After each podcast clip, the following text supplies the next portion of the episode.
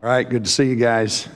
Uh, I ran out of booklets. I thought I, I mean, we, we printed 50 of them, and I didn't think there was more than 50 in this class. So whoever took 10 of them home, you can bring nine back. You know, I don't, I don't know. Anyway, if you, if you never got a booklet, please alert me to that. I'll try to get some more uh, done next week. Uh, and it, it, it's important you have it because uh, we do this, there, there's hands on stuff here that we're doing in class. And so if you don't have a booklet, then you're not going to uh, be able to follow uh, a lot of things that we're doing. So it's really important that you, that you keep it and you bring it back uh, uh every week as we participate in the class. So uh, obviously, we've had a bit of interruption here on how the flow of this class has gone because of my extended illness that I decide to get every about three years or so, uh, but uh, far far better. So t- technically, we're we're really uh, starting in the beginning uh, this week. Fortunately, it's a nice 13 week class, and so we've got plenty of time to make up for some things. But this, some of you have been through this, and and and and I'm gonna. I've added some things about what we'll talk about tonight than what we've done, what I've done before. But this is this is starting really basic. It's starting with uh, basically pretending that uh, some of the people that are going to go through this, uh, some of them are online right now that I've already talked to that couldn't be here, uh, that are going to go through this. This is new, they're they're fairly new Bible students, and so I'm not going to assume and just pass over things uh, that, that we should know about this. But your participation is going to be involved here, and, and I'm going to be asking you uh, questions uh, as we go through this, and you'll, I will follow pretty closely to what you have on the sheet in the booklet. So, our, our, beginning here, this, this class is mainly talking about how we prepare our minds for Bible study, how we prepare the, what approach we want to make to Bible study, uh, how we need to look at it. So, we're going to reorient our thinking in some of these ways in, in order to do that. So, primarily two things through this whole series that we're trying going to try to do and we're going to emphasize and that is how to read the bible and how to study the bible I'm making an important differentiation there. All of us have times and should have, like daily times, in which we sit down and read the Bible, even if it's just a few minutes. But we want to grab some time every day in which we read the Bible. And we want, there's a, there's a way to do that, and there's a way not to do that. And we will be talking about the proper way to do that so that we actually get something out of it. All of us have read the Bible, walked away, and 10 minutes later couldn't tell anybody what it said uh, because we didn't really read it correctly. So we want to we want to make it productive.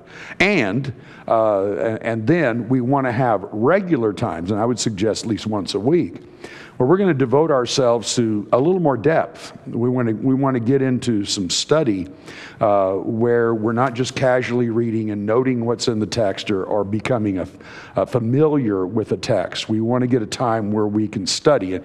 And of course, we immediately ask, well, what does that mean? And, and that's what we'll talk about. How, how do we do that? How do we get something beyond just being familiar with something in the text? Okay, so that that's going to be our primary approach. Here's the most important thing, and this is what everything is all about.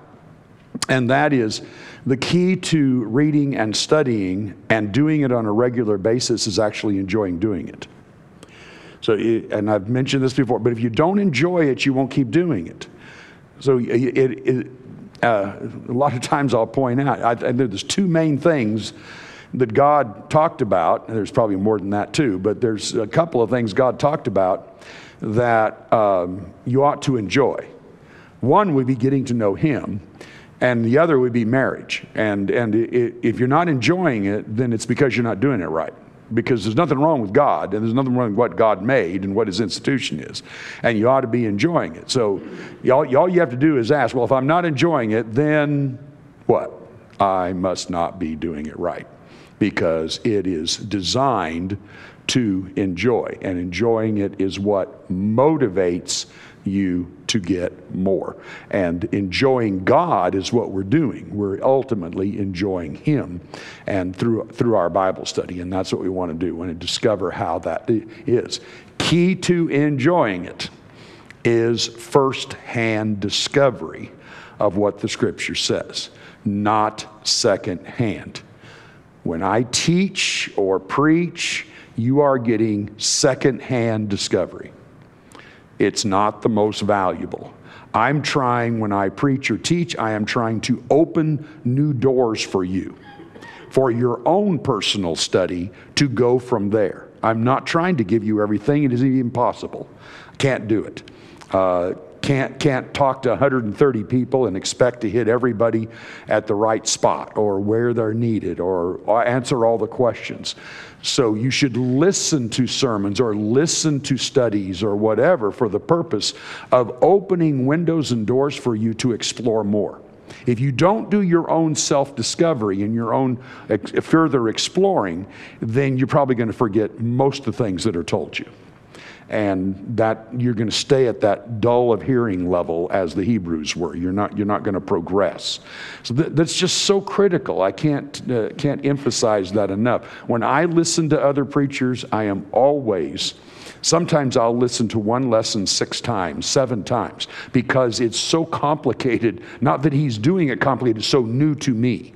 It's something I've never learned before. And when something brand new to you, it's like, I got to hear that again. I got to hear that again. Right now, I'm reading a book that I'm reading the second time because the first time I was like, okay, I think I got the general idea. I got to go back now so that I can actually incorporate that in my life somehow because he's made some observations I never saw before in, in my study of the scriptures. and, and Anyway, you, you get the point. You, you got to you to discover it firsthand. If you're discovering secondhand, it's not that much fun. And uh, and so that's. Hebrews five verse eleven through fourteen. Remember the Hebrews. For this time, for by the time by this time in your Christian development, you should be teaching, but you still have some have, have to have somebody teach you. I had a had an older preacher when I was younger tell me, uh, I can. I, he says, I can tell you for most Christians, if you'll preach to them what they already know, they'll walk out and pat you on the back and say that was great. If you preach to them things that they've never heard before, they'll look at you and go, "That's just too deep. You need you need to encourage me more." And and I've had that a, a, a lot of times. Uh, it, it's a, it's just different. Uh, some groups, like this group, have a strong taste for discovery. And so you are a pleasure uh, to teach and preach to. Uh, other groups that I have gone, uh, they just look at you like, why don't you just uh, talk about those basics again? Well, that's, that's what the, where the Hebrew Christians were. They just stayed with the first principles. We can't do that if we're going to grow. Questions or comments about that? That's just kind of a little introductory. We'll talk more about how to do firsthand, obviously. If it's not your own, and if you didn't discover it yourself, the next person that comes along is going to change your mind. Well, that's a good one, too. That's right. That's an important point because you're not grounded with it.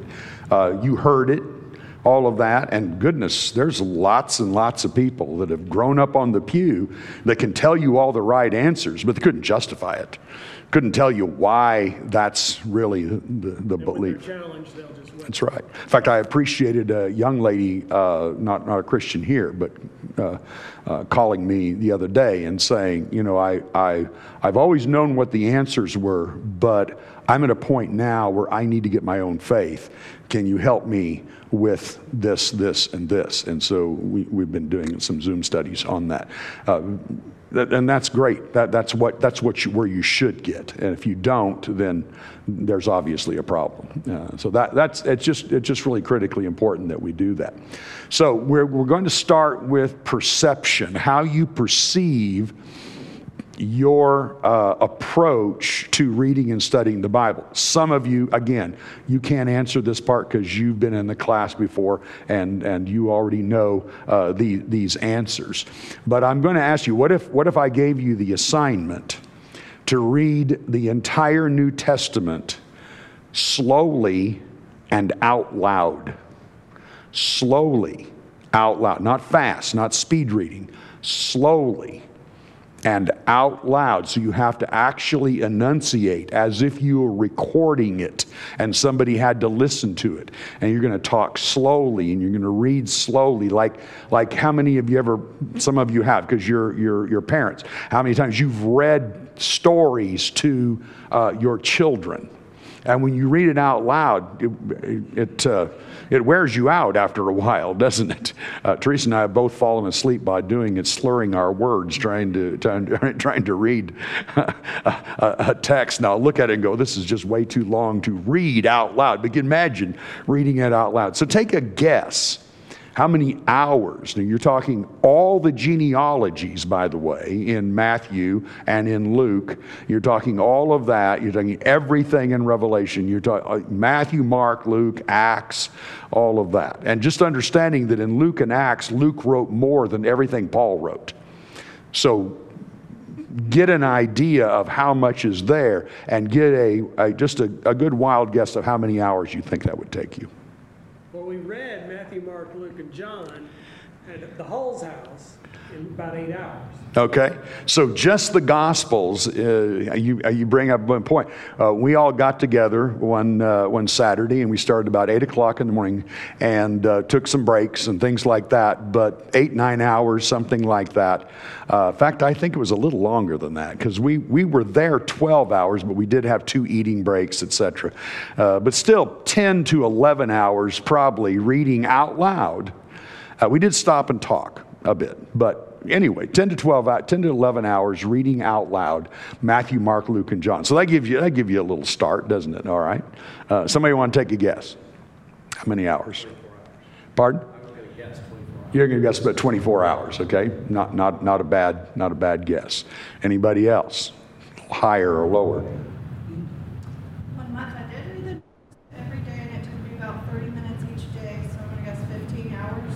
Okay? Took you, you're reading really fast. Were you reading out loud? No. So that doesn't count. That doesn't count. Well, but do you does anybody see the word slowly up there? I don't I don't know. Is it is that even on the screen or is it my eyes? this is slowly enunciating carefully because you're not trying to speed read. That's the idea. You want to take another guess. what do you think, Leslie? My first number was. Good, good number. All right. Yeah. I mean, that, that, that would be in the neighborhood that I think my guess would have been originally, something like that. Uh, we, we get in that, you're thinking, yeah, you know, I mean, this it's it's, it's pretty long, and just like Alan said, you just look at the first four Gospels, and you haven't even gotten to Acts, and it is 28 huge chapters, and, and so there there's a lot, and and then Paul's epistles are more than just Luke and Acts, uh, so you put all that together. Well, here here's what it is: it's 19 hours and 10 minutes. Now, for most of you, that's probably a shock. And the, by the way, the reason I know that is because uh, I, the, probably the first recording I ever heard was by a reader, an English uh, British guy, Alexander Scourby, and he read the King James version. so you know how much long, you know, and he, he did it in 19 hours and 10 minutes on the recording. Why we we looking at that? Because our perception when you perceive it to be 50 hours, when you perceive it to be really long, you psych yourself out. I did that running cross country all the time. I'd think about how long it was going to take to, right, to run this three mile race, and I would get all psyched out about it, like I'm going to die. And the more I psyched myself out, the worse runner I was. So you, you, you know, we, we start something. I mean, I did this when I, Louis, Louis and I both did this. You know, we get in school and they hand us the textbook and it's this thick and you open it up and there's no page, there's no pictures. That's the worst part. And, uh, and, and, and the print's like this big and you're going, no, I got to drop this class. I can't take it. You know, you just psych yourself completely out. 19 hours and 10 minutes. Most Americans are spending twice that time on screens and phones and things like this. 19 hours and 10 minutes? This is not an overwhelming book. God has not asked too much of us. So, pretty, pretty, pretty uh, uh, significant. Uh, t- how, how, about this one? Somebody give a quick, quick uh, guess on the Old Testament. All right, now that now, now we're getting Psalms, 10% of the Old Testament. Now you're getting really big. Lots of genealogies. First nine chapters of uh, Chron- uh, Chronicles. Second Chronicles is, is genealogy. First Chronicles genealogies. How long?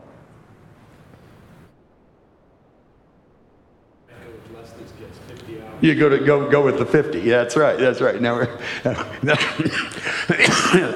that sound that sounds about right. You know, uh, something like that. So you you know you're going, okay. Well, this is really uh, really really big. Uh, it is a little more. Yeah, 64 hours and 20 minutes. Uh, but when you look at the entire Bible, then you have 83 and a half hours reading slowly out loud. Now, somebody says, well, you can understand all that and all that kind of stuff. No, you're, of course you're not. Is there a place for reading the Bible in a fairly quick way that way, especially reading the New Testament that way? Yes, there is. Not because you are trying to necessarily understand everything, but you're trying to get a feel of the bigger picture. So, for example, and Mara mentioned this, uh, great exercise to read the New Testament within a two month period, if you haven't done that in a long time, because you will get a, an easy flavor of how the whole thing flows and, and, and connects. Uh, and you can do that. You can read the whole New Testament in one month, reading about 35 minutes a day. It's, it's, it's not a big, a, a big deal. And again, don't rush, but you could read, you could read 35 minutes a day you know, uh, and and you would have it all read. Um, you you could read it all in two months if you read about 17 minutes or so a, a day. Now, now that's that's not big, and yet you would have an easy flow of how everything connects. That's where I started when I really got serious about Bible study. I started that way, and it just it, it unimaginably changed my view of the, of the New Testament and, and what I was uh, able then to go back and begin to look more at the details. So it's a, it's a real valuable type of thing to do now and then. I would not suggest to do that yearly. I'm going to suggest something else that we ought to be doing more regularly than, than that. Uh, but that is a, a good start.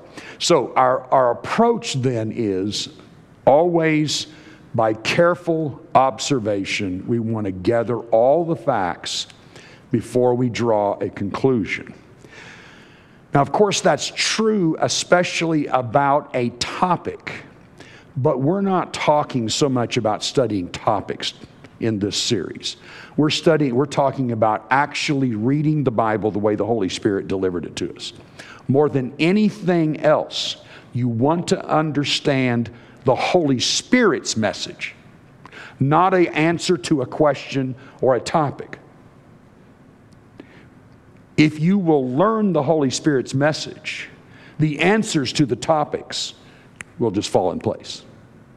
But when you start trying to find an answer to a topic by jumping here and there all over the Bible, you are, you are doomed to do what? Well, probably that. But what? Getting wrong, you're going to take things out of context.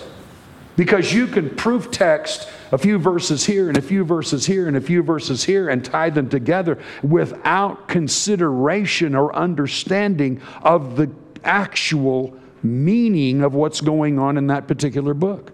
It's the biggest mistake I have seen brethren do over my lifetime. The biggest mistake. Such an emphasis on answer answer this question, answer that. What's the right answer to this issue? What's the right answer to the Holy Spirit? What's the right answer to that?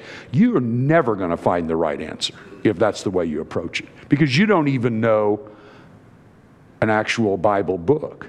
And how the author developed it and how the message was developed and the details of it. You don't know those things. So it's easy just to grab a text out of that and then go, hey, that's pretty cool. Oh, and look at this one over here. I found a cross reference, put them together, and I've got a brand new uh, doctrine, basically, that, that uh, was just invented because that's what I wanted to discover anyway. So it's real, real, real dangerous. Before drawing conclusions, you want to really gather all of the facts. So the first goal, here's what your first goal of serious Bible study should be. And this isn't on your sheet, you have to write it in. Discover each book of the Bible one, one, one at a time. In other words, uh, how many Christians have actually said, okay, I want to discover every single 60, all 66 books. I, am not going to leave any of them out. I was, if somebody says to me, Zephaniah, I've got a picture in my mind of basically what Zephaniah did.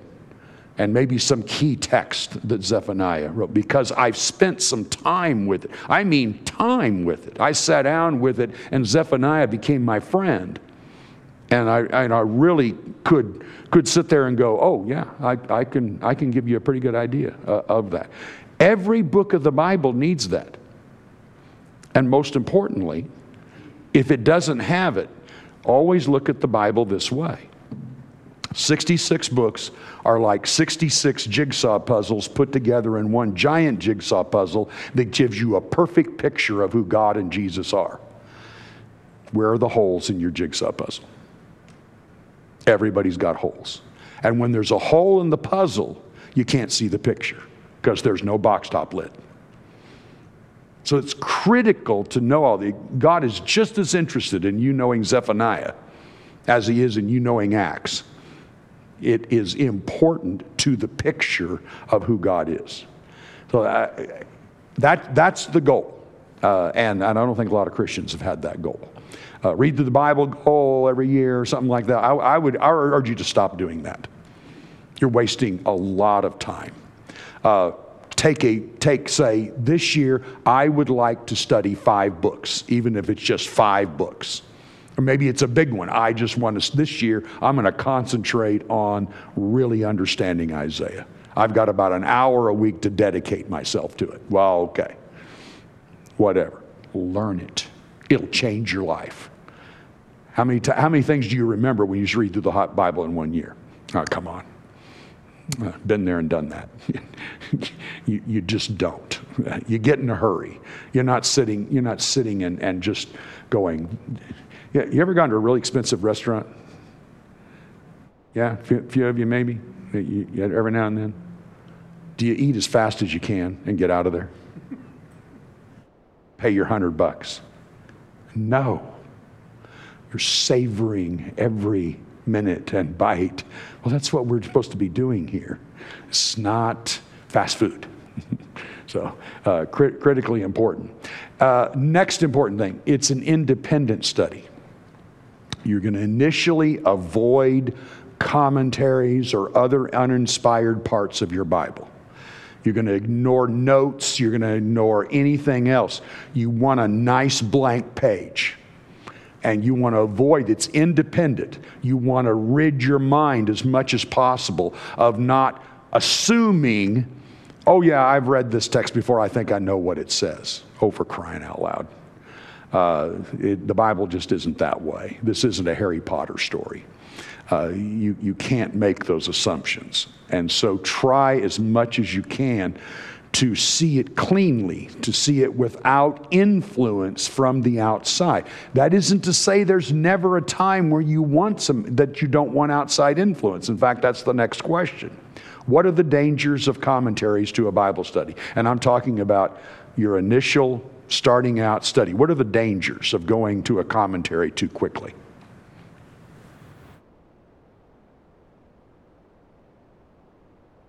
goes back to the secondhand. Okay, first off, it's secondhand. It's not very exciting. I, an older preacher told me when I was first starting out, he, he said, he says, I was told, and he says, I thought it's a good point. The Bible sure do shed a lot of light on them, their commentaries. and I always remembered that. I thought, boy, that's the, if that isn't the truth, it is, it is so trouble. You, can- you can just get buried in many, many commentaries. Melissa. Back to the previous slide, what do you mean by uninspired? Yeah, okay, good, good question. There's all kinds of uninspired parts of the Bible. Somebody want to list them real quick? Chapter title. Chapter titles, Chapter division. Chapter divisions, verse divisions. Uh, yeah, there's all kinds of things like that. Your own per- personal notes you may have put in there. There's a lot of things, paragraph markings. Study Bibles have tons of things that are added in. Those are all distractions to discovery. And I'm glad you asked that. Yeah.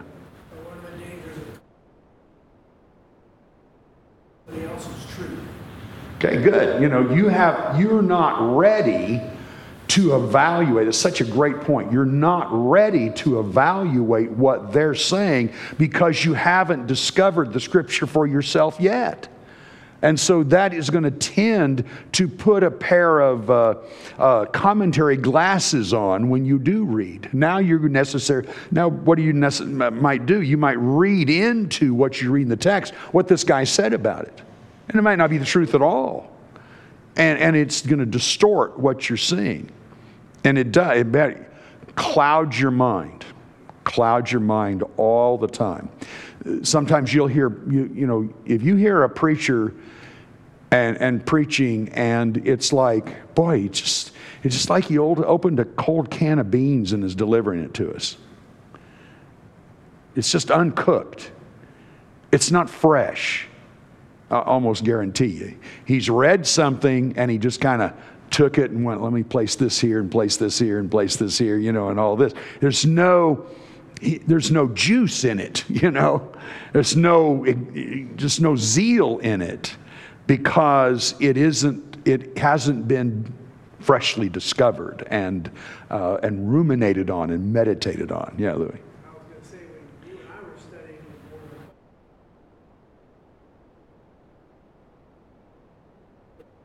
of Yeah. all of the books that I read, Yeah. married, you're one of the same Right. You don't have a degree in That's right. How am I supposed to believe you? Yeah. But I was reading it to you, wasn't I? You said, don't believe what I'm saying, believe what it says. Yeah, I don't, don't look what it says, just look what it says. That's exactly right. And that's it. So there's a lot of dangers in that. It will ruin your originality juices. It will ruin your ability to be fresh with the text. And most importantly, it's not fun. Uh, there are very, very few commentaries I sat on read one. Boy, this is the most interesting thing I ever read. You know, no, the Bible's the most interesting thing I ever read. Will you say something, Rebecca? I to say, it gives the illusion of knowledge. Yeah. there's a lot of that, right? Yeah. I did a lot of theology classes and read a lot of theology books and discovering that I didn't really know where the theology came from. Right. And just repeat it. Yeah, and that's, exactly right. And, uh, you know, Ecclesiastes mentions that making of many books, there is a no end and a weariness, uh, but there's one shepherd that delivered one thing, and that's what you want to pay attention to. Uh, so true. So, uh, how should we use commentaries? Uh, just for a little time uh, essence here, use commentaries as friends that you have over here when you have already done your own personal study and you have come to your conclusions of the text and you've jotted down your notes and then you go, okay, is there something I've missed? Let me go over and talk to my friend over here who's done the same study. Let's see if he saw something I missed, number one. Number two, let me see what his conclusions are. Maybe I drew some conclusions that aren't warranted that he will, he will point out to me. So it's like a, a friend. I have a few friends in my library that I can go talk to once I've done my own study and be able to, to, uh, to basically uh, look in the mirror and see how did I did I miss something drastically or did they miss something? And there's a lot of times I'll read and go, well, boy, you guys really missed some serious things here. And other times I'll read and go, wow, that was something I didn't see in my study, and they open a door for me to look more more carefully. So friends that you can use after the fact, but not before. That's when it becomes uh, dangerous uh, to do. All right. You want to, and this is, this is the hardest thing we ever have to do. You want to see, you want to see things as they really are. you, don't want your bias in there. You want to see it as it really is. That's, that's loving the truth. Second Thessalonians chapter 2, verse 10 and 11. Uh, those who are going to be saved love the truth. Those who are not going to be saved do not love the truth so as to be saved, his exact words. So you have to love truth. And when you love truth, what's going to happen to your own belief systems and your own prejudices? They're going to get attacked. And here, here's a typical thing everybody does it, I don't care what church you're in. You're, you're reading something, you go, uh, that means what that says. That doesn't make sense. You look at it, man, what is he talking about? If that's true, I just, oh well, go on. Boom! what did you just do? You have passed over something. Now, you may have to grapple with it for a year, but you better grapple with it and not just turn around and go, oh, well, so, I must not be looking at it right. No, maybe your old belief system is messed up and you're unwilling to let it give you the good, the good poke about where you are. That can be God's way of saying, hey, wake up. You're going down the wrong path. So it, it's a challenge, big, big challenge for us to do. So you avoid locking into what you've previously believed or previously taught. Uh, you have to extricate yourself from those things so that you're looking at it as honestly as possible. It's not that you're not going to build on previous knowledge, but you're always open to the fact that you may not have seen everything in previous study. Duh. There may be things that you didn't discover, uh, facts you didn't glean, so that your conclusions are going to be drawn differently than what you did before. Goodness, I've have had that happen many, many times in my life. Uh, and, and, that's what builds your growth, builds your knowledge, builds your, your, uh, your, your, approach to, to God. Uh, really, another really important principle. A good Bible student will always ask why uh, you're, you're, reading a text and you just can't figure it out. Like I've used the example here of 1 Corinthians 8, 9, and 10. 1 Corinthians 8, he's, gonna, he's, he's whacking the Corinthians for eating, uh, eating meat in the idol's temple. 1 Corinthians 9, he tells the church why it's important for them to pay preachers. And then 1 Corinthians 10, he again goes back and talks about idolatry. Leslie's like, that don't make any sense. I'm like, exactly, that doesn't make any sense. Because even though it sounds like on the surface that Paul in chapter 9 is talking about paying preachers, what he's actually doing is in chapter 8, he was saying, You need to you need to sacrifice your own liberties by not going to that idol's temple for the, for the weak brother. Just like chapter 9, I've sacrificed my right to accept money from you so that I'm not lumped in with all these false teachers and you don't get the wrong idea. Chapter 10, therefore, flee idolatry because, bum, bum, bum. It's all about idolatry but we can get messed up by the chapter division. That's what I was pointing out a second ago. Chapter division suddenly, oh, and you might even see it in your title paying preachers. How silly. You know, that's not what he's talking about at all. Uh, in fact, the idea of just asking questions about a text is critical. You should always be asking questions. Be so inquisitive. Uh, what, who, when, how, why, what is, if you don't ask questions, then you're not going to seek answers. So that, that's the part that gets you a deeper dive, gets you into really the discovery you ought to be doing when you're always asking questions about a text. Be really critical in, uh, in, your, uh, in your approach and your examination. So that's, that's uh, super important here. Okay, and uh, uh, then uh, this is, this, is, this is an overall look at how we're going to ABCD look at our Bible study. So when I start a text, and this will be reiterated a number of times, we start a text, it's always going to begin with observation. What do I see? Discover just what's there without drawing conclusions. That's a real hard thing for us Christians to do. We like, we're drawing conclusions the moment we read the first three words. No, stop it. Discover. Uh, if, you, if you're looking at one of my textual worksheets, you would see me just circling words just in my first read through. Look at that. Look at that. Oh, look at that. Oh, connect. Here's it again. Here it is again. Here it is again. Suddenly it starts coming together. I'm just trying to get I'm just trying to get aware. Just be aware of what's there. Don't draw conclusions. Just get aware of what is uh, there. So observation. What do you see? Then you follow with interpretation. What does it mean? Watch it now. Not what does it mean in the 21st century. Not what does it mean in today's culture. What did it mean to the original readers? What was the original author and readers trying, trying to happen? What was going on then?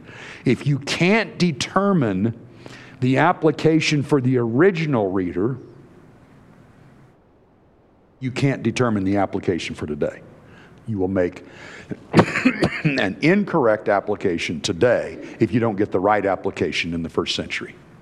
You will make a huge leap, and you can't do that. So it's like in a Bible class. I don't know how many times you know ask a question, "What do you think this text teaches?" Somebody says, "Well, you know that really shows these people today who you know you know like." Blah, blah, blah, blah, blah. Doesn't show anybody today yet. We haven't talked about what it did then. What does it mean then? So that's the first, it's verse two. Then it pleads for application. Now, how does this affect me? But I've got to do the first two things first. How does this affect me? If you are reading any study book, uh, a how to study book, whether it's Bible or anything else, these are the three things they will talk about. They almost every one of them missed the most important one that talks that's talked about in the Bible, and that's the fourth one. It concludes with communication. How can I tell this to others? That should be we as Christians the primary goal when it's all said and done. Uh, uh, obviously, with my connection to God and getting me closer to God, but then at that point, all right. How can I tell this to somebody? You will study your Bible entirely differently if you will always read a paragraph and then stop and say, How would I just explain that in my own way? And once you do that, it will change your Bible study like you cannot believe. It's why teachers of the Word know the Word so well, because in order to teach it, they've had to study it with the idea of how am I going to actually explain it. And, and don't explain it uh, in your mind. Don't think the explanation, in other words, speak the explanation. Speak it out loud even if you're by yourself. Speak it out loud. Tell it to your dog. I don't know. You might baptize your dog one day. Speak it out loud and uh, and and tell. Because what you'll find out is is is you start to say it and you go Just like when I first started practicing preaching, I got it all in my mind. Let me let me see how it comes out. I want to pull my tongue out and stomp on it. It's not coming out right. I have to practice. I have to learn how to get it from here to here. Uh, Ephesians 4, 4 uh, 15. We have to learn to speak the truth in love, quote unquote. Speak, speak, speak, speak the truth in love. That prepares you. So, it, and everybody can do that. It doesn't, doesn't make any difference. I've, ha- I've had people convert their neighbors by going over and say, look, I'm trying to learn the Bible well enough to tell to somebody else. Would you mind uh, being my um, guinea pig? And they instantly convert them. You know, it's a little, little hint, by the way. Uh, it really, really works well.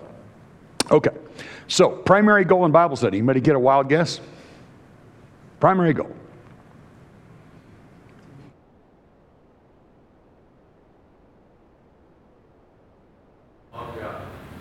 Thank you. Thank you. Love God.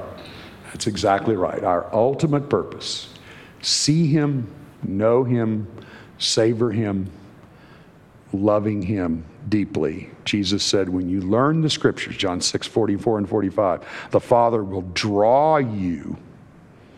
You'll be drawn to Jesus. And that's what you want. You want to fall in love with your God. Don't learn it just to know answers or what's in the Bible or I studied my Bible today. Did you you read your Bible, did you see God? If you didn't see God, if it didn't draw you closer, if your love didn't grow, you need to go back and do it again. That's, I mean, what else, what other, what good have we done if we don't get to that? Really.